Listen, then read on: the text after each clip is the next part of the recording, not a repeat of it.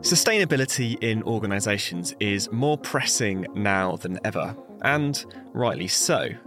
Climate change is the biggest challenge of our generation, and despite interventions and innovations, the clock is very much ticking. The path we're following right now is basically sending us towards a climate crisis that will have a huge impact on the personal level, but also this is dangerous for business too. That's Matteo Dugan. My name is Matteo Dugan. I am a technologist at Hewlett Packard Enterprise, focusing on IT efficiency, sustainability, and the circular economy. With the help of Matteo and today's guests, we'll be exploring sustainability in tech and asking what is the circular economy and can it really ever be a closed loop? Is asset upcycling secure from a data standpoint? Can we be sustainable and profitable at the same time? And carbon credits? What's the point? All this and much more. I'm Michael Bird, and this is Technology Untangled. These days, climate science is always front page news, and organisations seem to be paying attention. But environmental bodies have been calling for regulation and action for decades. It's time, as always, for a little history. The Western Industrial Revolution in the 18th and 19th centuries changed the world through mechanisation, steam and water power, and gas lighting. New and streamlined production also delivered important social benefits, from improved transportation and sanitation to extended life expectancy. Business boomed and the quality of life skyrocketed, but all this came with a price. Corporate environmentalism started to emerge in the 60s, which initially meant acting on mandated regulations. And the 1972 oil crisis and the 1979 energy crisis shone a spotlight on our dependence on non renewable energy sources. The next decades are a complex web of government attempts at regulation and organisations designing their own environmental strategies.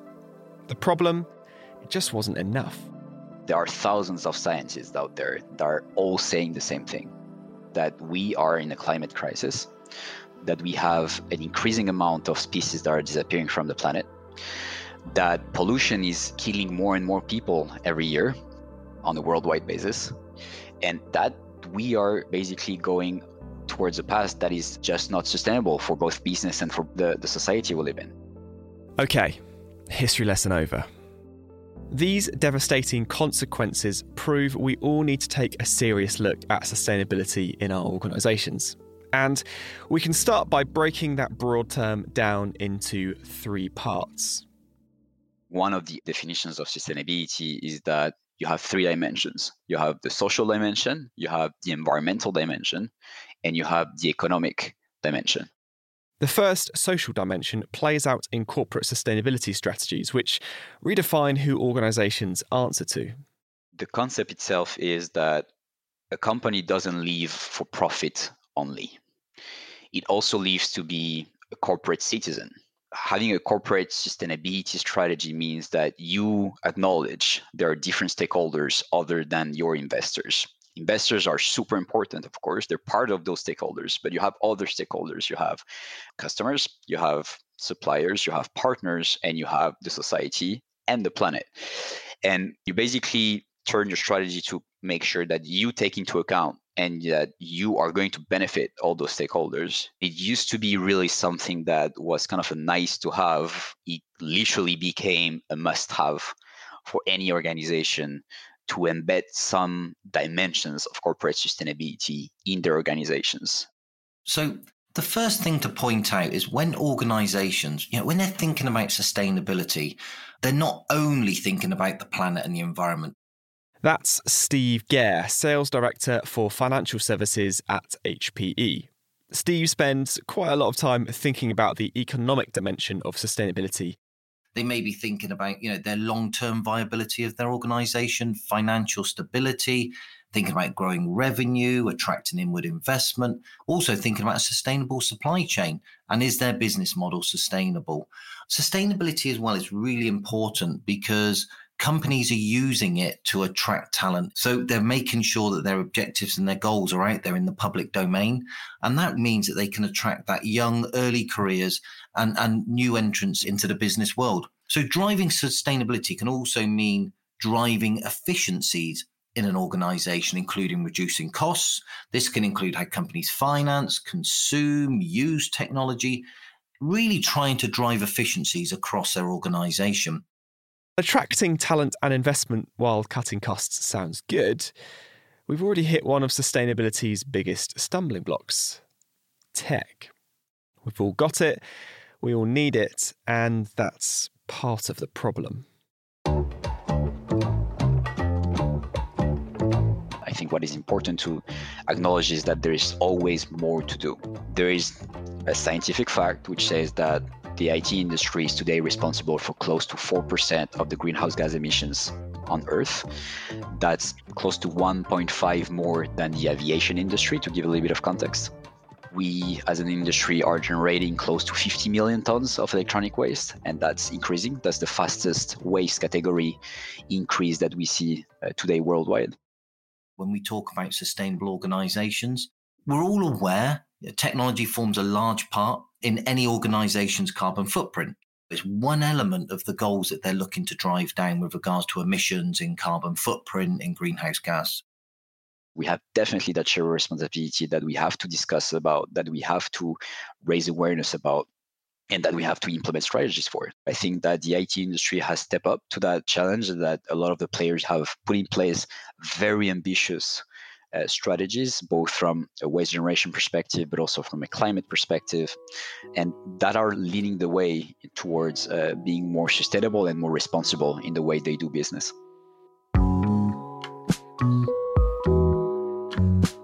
We'll dive into these ambitious strategies later on, but before we do that, let's look at the problematic model that has a catastrophic impact on that third environmental dimension.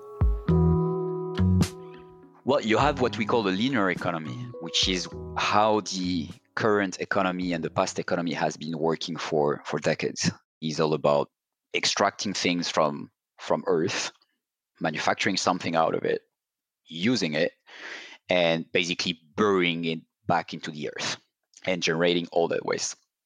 The result of that is that not only we don't have unlimited resources on Earth, and that will lead us to an unsustainable model where we will not be able to extract anything anymore at some point. We'll probably end up having very water stressed geographies. That will also happen for minerals. That will probably also happen for oil at some point. Not now, but at some point we'll also kind of run up out of those resources. So that linear economy is literally not working from a business perspective in, in the long term. For most people, that shouldn't come as a surprise. Prominent thinkers have been trying to move away from the linear model since the 70s in lieu of a closed loop approach. But the economic and business opportunity of such an approach wasn't considered in any detail until an Ellen MacArthur Foundation's report in 2013. Its topic the circular economy. It's a subsection, I would say, of sustainability, and it really has three main principles. The first one is design out. So that's designing products with the environment in mind, thinking about uh, ethical sourcing, um, product recyclability, empower usage, efficiencies. The second one is keeping the assets in the circle longer. So it's just doing that. It's making sure that the assets can be repurposed and reutilized to ensure that a second user or a third user can take benefit of that technology. And the third one is regenerate. And this is actually regenerating the natural system. These circular economy principles are vital in the IT industry, which has the dual issue of depleting natural resources and generating waste. The critical point is the reutilizing and repurposing after usage rather than disposing. We must move away from a linear society of take, make, throw. The limited resources and raw materials on the planet, it, it just can't cope with that old mentality. So, how is the IT industry approaching the new circular mentality? And is it really making a difference? Let's take the three pillars one by one. So, first up, design out waste.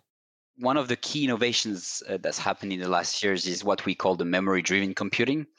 You'll have the end of the Moore law, which basically tells you the amount of work in compute per watt consumed is still increasing, but at a slower rate. That means that we cannot rely anymore only on processor improvements in order to make those energy effectiveness increases in terms of performance we have to look beyond that element and look at inventing new architectures so that we can bring new efficiencies to the compute world. With the early results that we have showed that we have significant energy efficiency performances that can bring the energy consumption of such an architecture to a new level where we could essentially consume 1% of the energy consumed in traditional architectures to do the exact same work. When you become more energy efficient and therefore reduce the emissions associated with that energy use, you also reduce your power bill, right? The second part is really the materials innovation part around photonics. By using photons rather than electronics, electrical links, this technology will basically use microscopic lasers to shoot hundreds of times more data down an optical fiber. And that will eliminate the use of copper wires, which are a natural resource that we're extracting on a daily basis for the IT industries. It will also save a huge amount of energy to power and cool those systems. So uh, the fibers are very small. They create space efficiencies too, which are very important. So that will also reduce the amount of natural resources we need to manufacture any kind of product and also the, the installation will be a lot easier. With new products like these, organizations will be able to reduce energy use, save money, and, most importantly, have microscopic lasers. Very much all wins in my book. Across the world, the IT industry is being encouraged by government bodies to innovate sustainably. And in the UK, that incentivization comes from DEFRA. My name is Maddie Yetter, and I am the head of sustainable IT for DEFRA Group. DEFRA is the government department that is responsible for environmental protection, food production and standards, agriculture and fisheries, and rural communities. Matty works closely with the UK IT industry to drive forward a sustainability agenda in line with the UN's global goals if we are going to achieve a state of net zero by 2050, we have to transition um, the economy to cleaner energy and affordable energy. And I think there is this assumption that sustainability is expensive and therefore moving to greener and renewable energy is more expensive. And that's not the case. The more that we accelerate innovation, the more that we accelerate and work together as an industry in IT and produce these technologies that are driving us towards a cleaner economy, it will become less expensive. But also, I recognize that government have a role to play in that, in providing incentives and so forth. We'll hear more from Matty later. New tech is being designed with the environment in mind, and the innovation cycle seems to be getting shorter. But this out with the old and in with the new turnover does pose a significant problem. I think if you look at individuals at this moment in time, it does feel like we just acquire technology in our own lives and we use it. And if you ask someone what they do with the technology at the end of life, I bet actually there's no answer. How often do we have mobile phones in the drawer? How often do we have radios or, you know, old technology or music players that we just don't use anymore? And what happens in the end? Who knows? Unfortunately, plenty of individuals and organisations simply have no idea what happens to their tech when they're done with it. So, here is the perfect segue into pillar two of the circular economy keeping assets in the cycle. When you think of it from a customer's perspective, in many cases there's a heavy investment in IT technology. You know, they've introduced new applications or new environmental changes to their business. So they no longer need those assets. That's Ray McGann. Ray McGann, EMEA asset manager. Ray is a manager at HPE's Erskine re-engineering facility in Scotland. But from a regulatory perspective, from a compliance perspective, from an environment perspective, you know, they do need to ensure that they have a robust displacement program. When you look at it from their point of view in two fashions, one is that they are able to stand over their environmentally sound practices for displacement. And secondly, they're able to benefit from that economic return. At the facility in Erskine, IT assets are recovered from end of lease programs, short term rentals, and asset upcycling customers in order to move through the cycle. So, if there's a discrepancy, and in many cases, companies will have upgraded their estate during the life of the asset. So, if it's on a five year lease uh, for data center equipment, for example, high degree of probability that that has been upgraded during its five year li- lifespan. And what we were able to do with that reporting is confirm back to customers, you've sent us more than we actually gave you initially. So here we can either send it back to you uh, or we can monetize it on your behalf and you know repatriate the, the funding back to you. So just send your assets off to Ray and he will repurpose them and give them a new home. That sounds great for consumer goods like tablets, but organisations are understandably hesitant about their assets being repurposed. Is my technology secure? Is my data secure when it actually has gone to a second user? There's a financial services organisation out there that, that we're dealing with today, and they used to destroy all their hard drives due to security reasons, literally crushed the drives. We've worked with them to find alternative ways to ensure you know, the data is securely removed and we're repurposing and reutilizing those drives with second users. That was a massive decision. The centre in Erskine's data sanitation process means that not even employees know who assets belong to. The system is geared to recognize this is now from a military application or from a government application or from a financial services application, specifically what was contractually agreed between us and that customer. And then the system will perform the relevant data sanitization strategies. If it has that additional data wipe degaussing uh, or shredding to be done, then that will follow subsequently. Once the assets are data sanitized, they can be remarketed via wholesalers or direct retail by HPE, or even repatriated back to the original customers. So, what about the stuff that's just no good anymore? that's actually quite a critical piece of this. You know, we don't allow assets to seep out that's into the marketplace because if we don't find that they are viable, and there can be many reasons for that.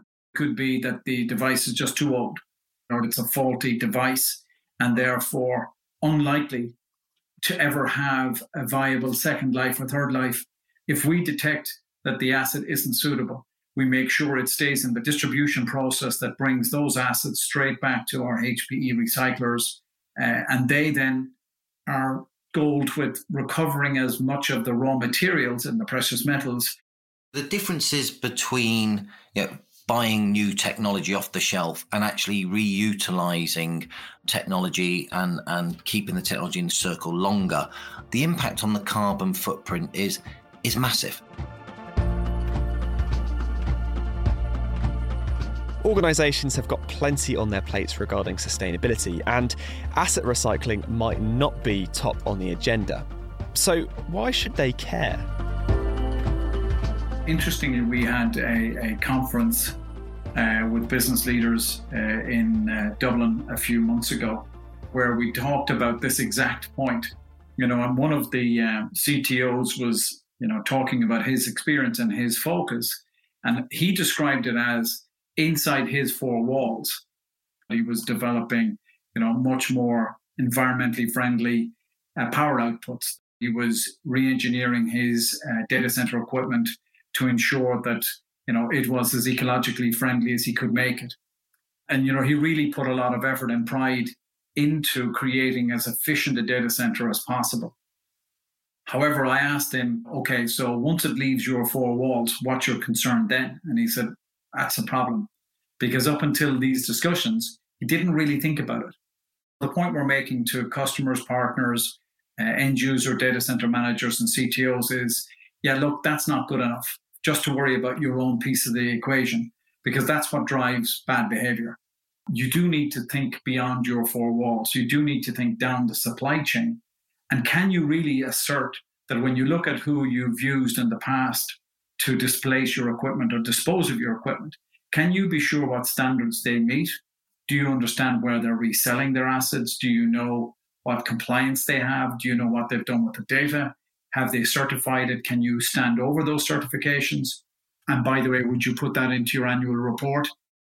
I talk about natural capital and I talk about accounting for your activities. I know many organizations are great and they're producing corporate social responsibility reports that are published on many of organizations' websites. But also we need to think about natural capital. We need to think about net gains. We're not just talking about the impacts that our organization is causing on the environment, i.e., just talking about carbon emissions that are produced or talking about the waste that's produced. We need to trace it as far back as from when we are extracting these resources from the earth and make sure that we are capturing that impact in addition to everything that is going on through our value chain all the way to to the end of life of devices of assets to give us a holistic picture and to be able to help organizations plan.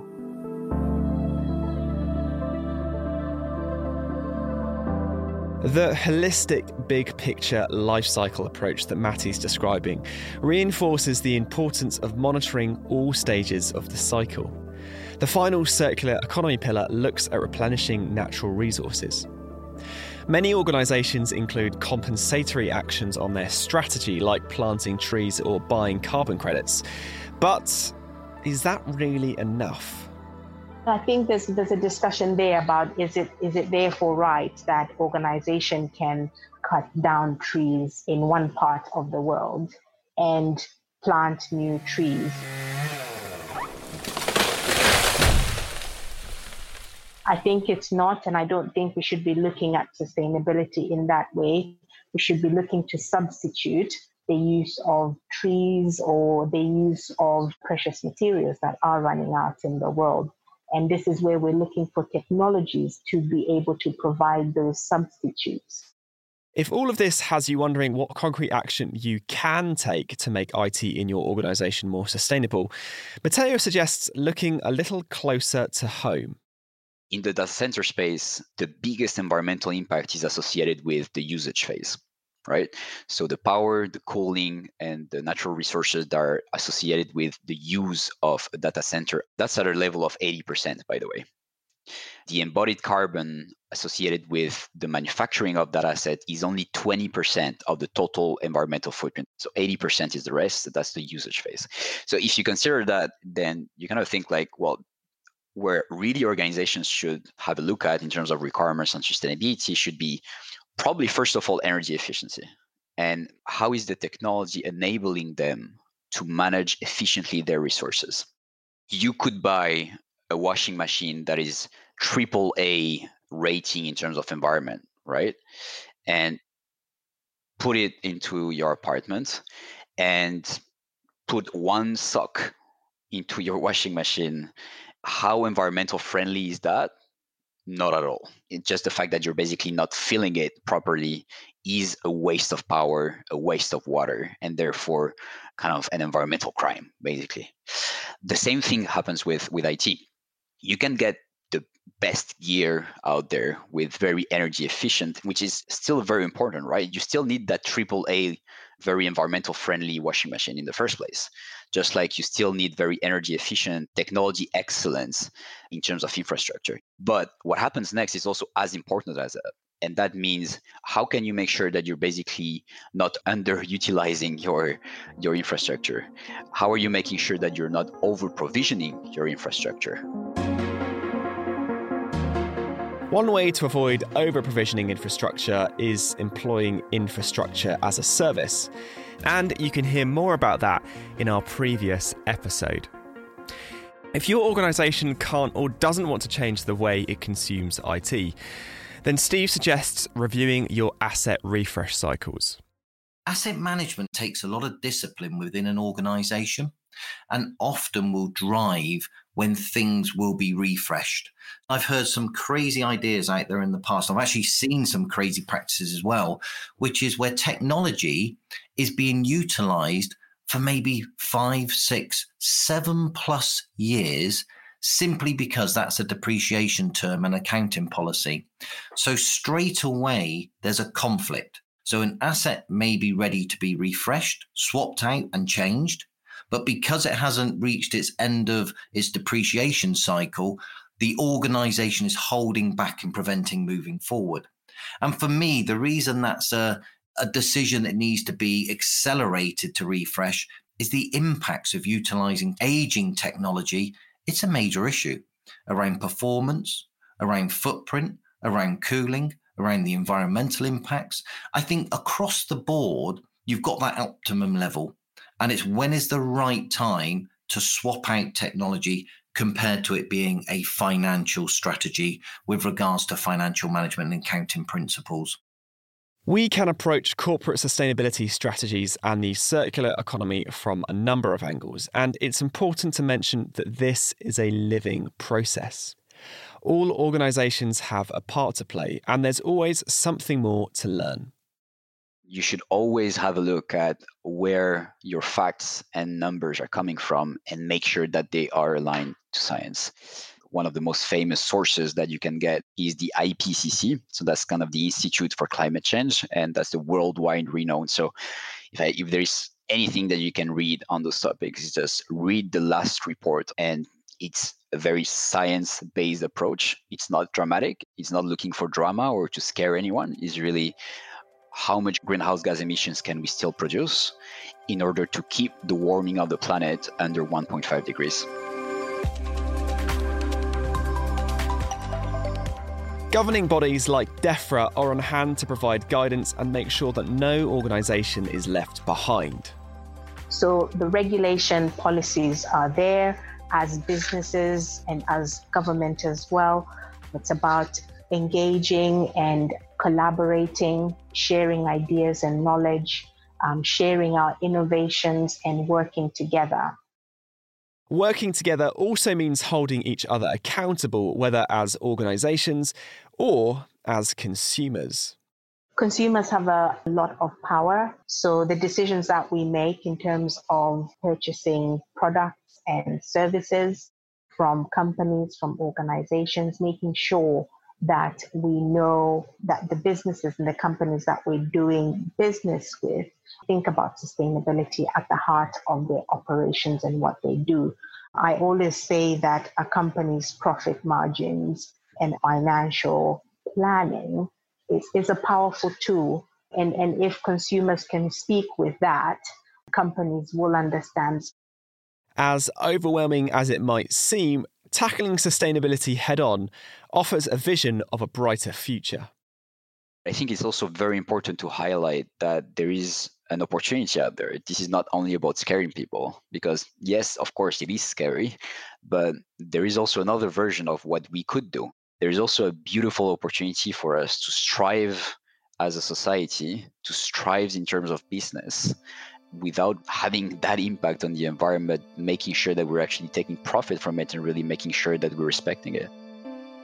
You've been listening to Technology Untangled, and a huge thanks to today's guests for joining us Matteo Degon, Steve Gare, Ray McGann, and Matti Yetta. And you can find more information on today's episode in the show notes. Make sure to hit subscribe in your podcast app and join us next time when we'll be looking at hyper-converged infrastructure speed, simplicity, scalability, and extreme consumption.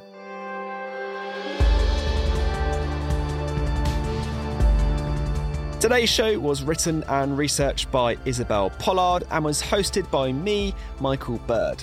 With sound design and editing by Alex Bennett, and production support from Harry Morton and Thomas Berry. Technology Untangled is a Lower Street production for Hewlett Packard Enterprise in the UK and Ireland. Thanks for tuning in, and we'll see you next time.